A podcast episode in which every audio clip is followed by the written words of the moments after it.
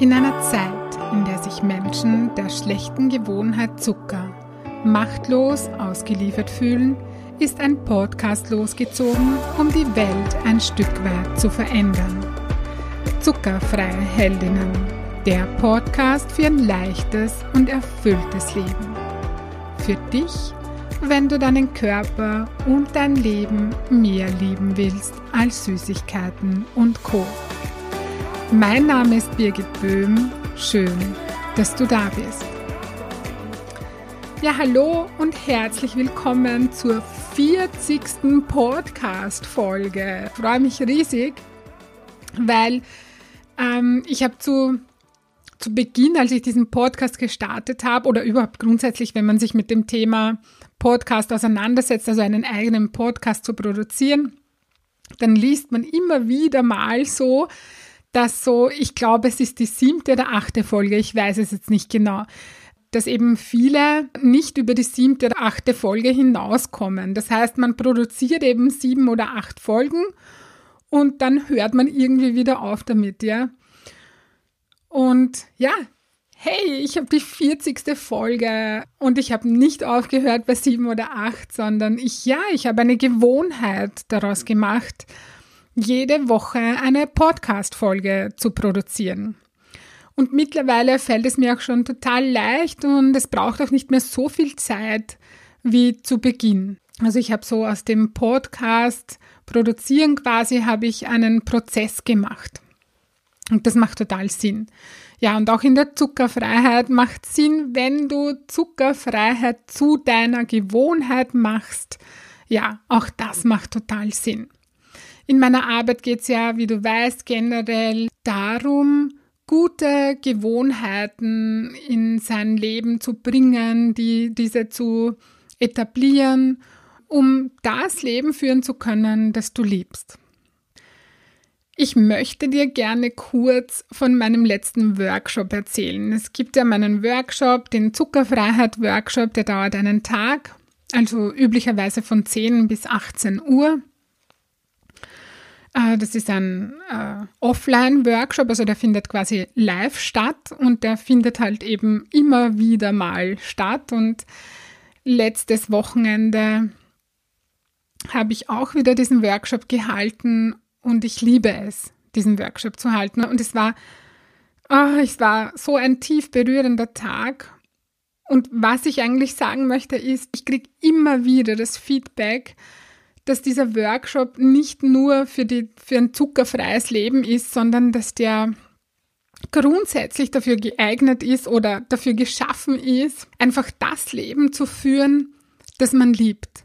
Ja, und so, so ist dieser Workshop auch gemeint, dass, dass schlechter Zucker oder schlechte Gewohnheiten einfach in den Hintergrund rücken können, Während das, was du wirklich, wirklich in deinem Leben haben willst, was du, was du sein möchtest, was du leben möchtest, dass du das erreichen kannst. Und von diesem Workshop geht man mit ganz konkreten Dingen nach Hause. Das ist eben mir so wichtig, dass ich nicht nur irgendwelche gescheiten Dinge erzähle oder so, sondern dass man auch wirklich in die Umsetzung kommt. Darum ist mein Work Workshop auch sehr übungslastig. Ja, es sind wundervolle Übungen drinnen, die dir helfen, in die Umsetzung zu kommen. Und da gibt es dann auch am Nachmittag so einen wunderschönen Teil in diesem Workshop, ja, so ein Aspekt, mm, wo man ja sein Ziel ausarbeitet und das ist immer tief berührend, wenn die Teilnehmer das dann laut aussprechen. Ja, das ist ein kleiner Ausschnitt von meinem Workshop.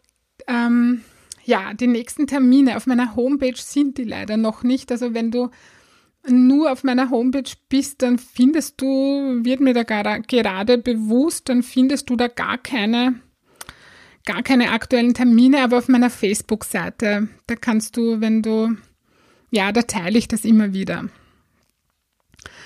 Aber ich werde das auf meiner Homepage hoffentlich bald verändern.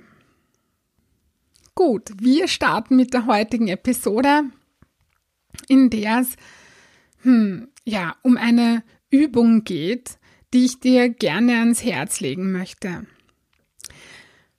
Wenn du meine Arbeit kennst, dann weißt du, dass ich eigentlich nicht so die Freundin davon bin, dass man als Zuckerjunkie nur, und ich meine wirklich ausschließlich, irgendwelche strategischen Übungen anwendet, die darauf abzielen, bestimmte Verhaltensmuster zu verändern. Weil meine Erfahrung ist, Zuckerabhängigkeit ausschließlich auf der Verhaltensebene lösen zu wollen, funktioniert, wenn überhaupt nur kurzfristig. Es braucht in erster Linie ein neues Mindset, also neue innere Überzeugungen und Gedanken und Gefühlsmuster und dann beziehungsweise parallel dazu machen strategische Übungen durchaus Sinn. Also nicht durchaus, sondern die machen dann absolut Sinn, ja? Aber eben nur, wenn du dein Mindset veränderst. Ich gebe dir ein Beispiel. Wenn du ein Zuckerjunkie bist und du glaubst, dass du Süßigkeiten und Co. quasi jetzt im übertriebenen Sinne zum Überleben brauchst, manche Zuckerjunkies behaupten das, dass sie ohne Zucker nicht sein können und mir ist es ganz genauso gegangen. gegangen. Ich, also wenn das wer verstehen kann, dann ich, ja. Wenn du also glaubst, dass du Zucker zum Überleben brauchst, dann wirst du mit einer strategischen Übung nicht weit kommen, weil dein Unterbewusstsein, das wesentlich stärker als dein Wille ist, dagegen ankämpft. Wenn du das Gefühl hast, ich brauche Zucker zum Überleben, ich, ich drücke das jetzt überspitzt aus, ja, dann, dann wirst du mit deinem Willen nicht viel ausrichten. Dann, das ist so stark. Äh, du würdest ja dann quasi gegen deine Überzeugung arbeiten, tust das auch, ja. Das bedeutet, du kannst strategische Übungen bis zum Abwinken machen, solange deine destruktiven Konditionierungen, sprich deine Gedanken und Gefühle, auf Zucker ausgerichtet sind, wirst du diese Übungen in der Regel nicht lange durchhalten. Über die Priorität deiner Gedanken und Gefühlsmuster und darüber, dass deine Gedanken und Gefühle deine Realität erschaffen, ja, darüber habe ich schon oft gesprochen und dazu erfährst du auch mehr in meinem Buch schon ganz, ganz bald. Wenn du dein Mindset schon verändert hast, beziehungsweise du gerade dabei bist, es zu verändern, dann ist diese Übung, die du von mir bekommst, super wertvoll für dich. Sie hilft dir dabei, überraschende Situationen, in denen du Gefahr laufen könntest, Entscheidungen zu treffen, die nicht deinem Ziel entsprechen, möglichst zu vermeiden. Es ist so, dass es Sinn macht, wenn du eine neue Gewohnheit einschleifen lassen möchtest, während einem bestimmten Zeitraum keine Ausnahmen zu machen. Das hat sich einfach bewährt und gezeigt, dass das sinnvoll ist. Ziel ist in der anfänglich sensiblen Phase, solche Situationen erst gar nicht entstehen zu lassen. Und ich gebe dir da jetzt ein kleines Beispiel. Ähm, das war jetzt bei mir nicht die anfänglich sensible Phase, aber ich würde jetzt mal sagen, dass das schon noch eine sensible Phase war, nämlich unser England-Urlaub. Ja, ich glaube, ich war da ungefähr ein Jahr, ein bisschen über ein Jahr zuckerfrei unterwegs. Und für mich war klar, das war mein Ziel, dass ich so lange keine Ausnahmen mache, solange ich nicht an meinem Ziel bin und noch drüber hinaus bin, ja. Äh, jetzt nicht in Bezug auf Zucker, weil Zucker äh, werde ich, ja, bis ich 100 bin, keinen essen, aber bei mir sind das so ein bisschen ab und zu Kohlenhydrate, ja. Und da war für mich klar, ich Zucker sowieso nicht, aber Kohlenhydrate mindestens, ein, also mindestens bis ich mein Ideal oder Wunschgewicht, nicht Idealgewicht, sondern bis ich mein Wunsch-Wohlfühlgewicht erreicht habe, äh, mache ich da keine Ausnahmen. Jetzt ist der England-Urlaub angestanden und ich wusste nicht, wie es mir dort gehen wird mit dem, was man dort zu essen bekommt. Das heißt, ich habe mich vor oder in der Planung, während der Planung des Urlaubs, habe ich mich hingesetzt und habe mir die Zeit genommen und so einfach wirklich genau hingeschaut, so welche Stolpersteine könnte es da geben für mich jetzt im Punkto Essen, Ernährung, ja. Und das haben wir schon in, die, in der Urlaubsplanung sogar berücksichtigt. Das heißt, wir haben uns dort nicht irgendwelche Bed and Breakfast äh, Unterkünfte gebucht. Äh, wir haben uns dort nämlich ein Auto gemietet und sind eben herumgedüst dort, je nach Lust und Laune. Wir hatten so Fixpunkte, die wir sehen wollten. Aber sonst wollten wir auch relativ flexibel bleiben. Und wir haben eben bereits bei der Urlaubsplanung um, ja, uns die Frage gestellt, so, wo wollen wir dort wohnen und wie wollen wir dort wohnen und, und wie passt es ernährungstechnisch einfach gut für uns. Und dann haben wir die Entscheidung getroffen, wir haben dann so in so einer kleineren Farm gebucht, da hatten wir so ein kleines Holzhausel, ja, mit einer Küche und das, das war einfach praktisch für uns, weil wir wussten, wir können dort kochen. Wir können zur Not, können wir uns dort auch etwas selber kochen. Und das war mir einfach wichtig, das hat mir Sicherheit gegeben, äh, dass ich dort jederzeit für mich kochen kann. Weil wenn ich irgendwo ein kleines Zimmer habe, dann kann ich das nicht, dann bin ich darauf angewiesen, essen zu gehen.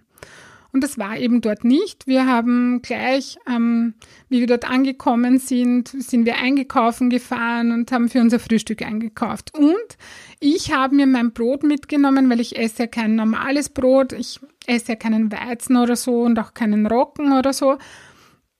Und habe mir mein eigenes Brot einfach mitgenommen. Ja. Und das hat alles ganz wunderbar geklappt. Und genau darauf zielt diese Übung ab, dass du schaust, wo sind meine oder wo sind mögliche Stolpersteine. Und wenn du dir das vorher rechtzeitig anschaust, dann passiert es nicht, dann ist das kein Stolperstein. Dann, dann hast du dir den vorher angeschaut und weißt, okay, wie kann ich da herumgehen, damit ich nicht stolpere. Und das ist ganz, ganz wichtig, eben speziell in der anfänglich sensiblen Phase, wo man noch keine wirklichen Strategien hat, wie man mit solchen ja, Situationen wie eben zum Beispiel einem Urlaub umgeht. Weil vorher hat man jahrzehntelang einfach gegessen, was da war. Ja? Und wenn man aber sagt, okay, ich weiß, bestimmte Dinge tun mir einfach nicht gut und ich könnte in die Situation kommen, dass, dass ich dann keine Auswahl habe, dass ich nicht wählen kann, dann ist das einfach blöd. Dann, das, das will ich einfach nicht. Und da kann ich im Vorhinein etwas tun. Um das geht's. Ja, und damit die Folge nicht wieder ewig lang wird, kriegst du die Übung äh, die Stolpersteine, die heißt so, die bekommst du in der nächsten Podcast-Folge. Du darfst also noch neugierig bleiben und ich gebe dir dann die Anleitung für diese Übung beim nächsten Mal mit. Gut. Wenn dir das gefallen hat, worüber ich gesprochen habe und dein Wohlfühlkörper dein erklärtes Ziel ist, das du leicht und freudvoll erreichen möchtest, dann hole die Unterstützung von mir und buche online auf meiner Homepage www.birgitboehm.at ein kostenfreies Kennenlerngespräch. Ich freue mich auf dich und ich hoffe, du konntest dir aus dieser Folge etwas Wertvolles mitnehmen. Ich schicke dir nun ganz liebe Grüße und denk dran, weniger Zucker ist mehr Leben. In diesem Sinne, alles Liebe und bis bald, deine Birgit.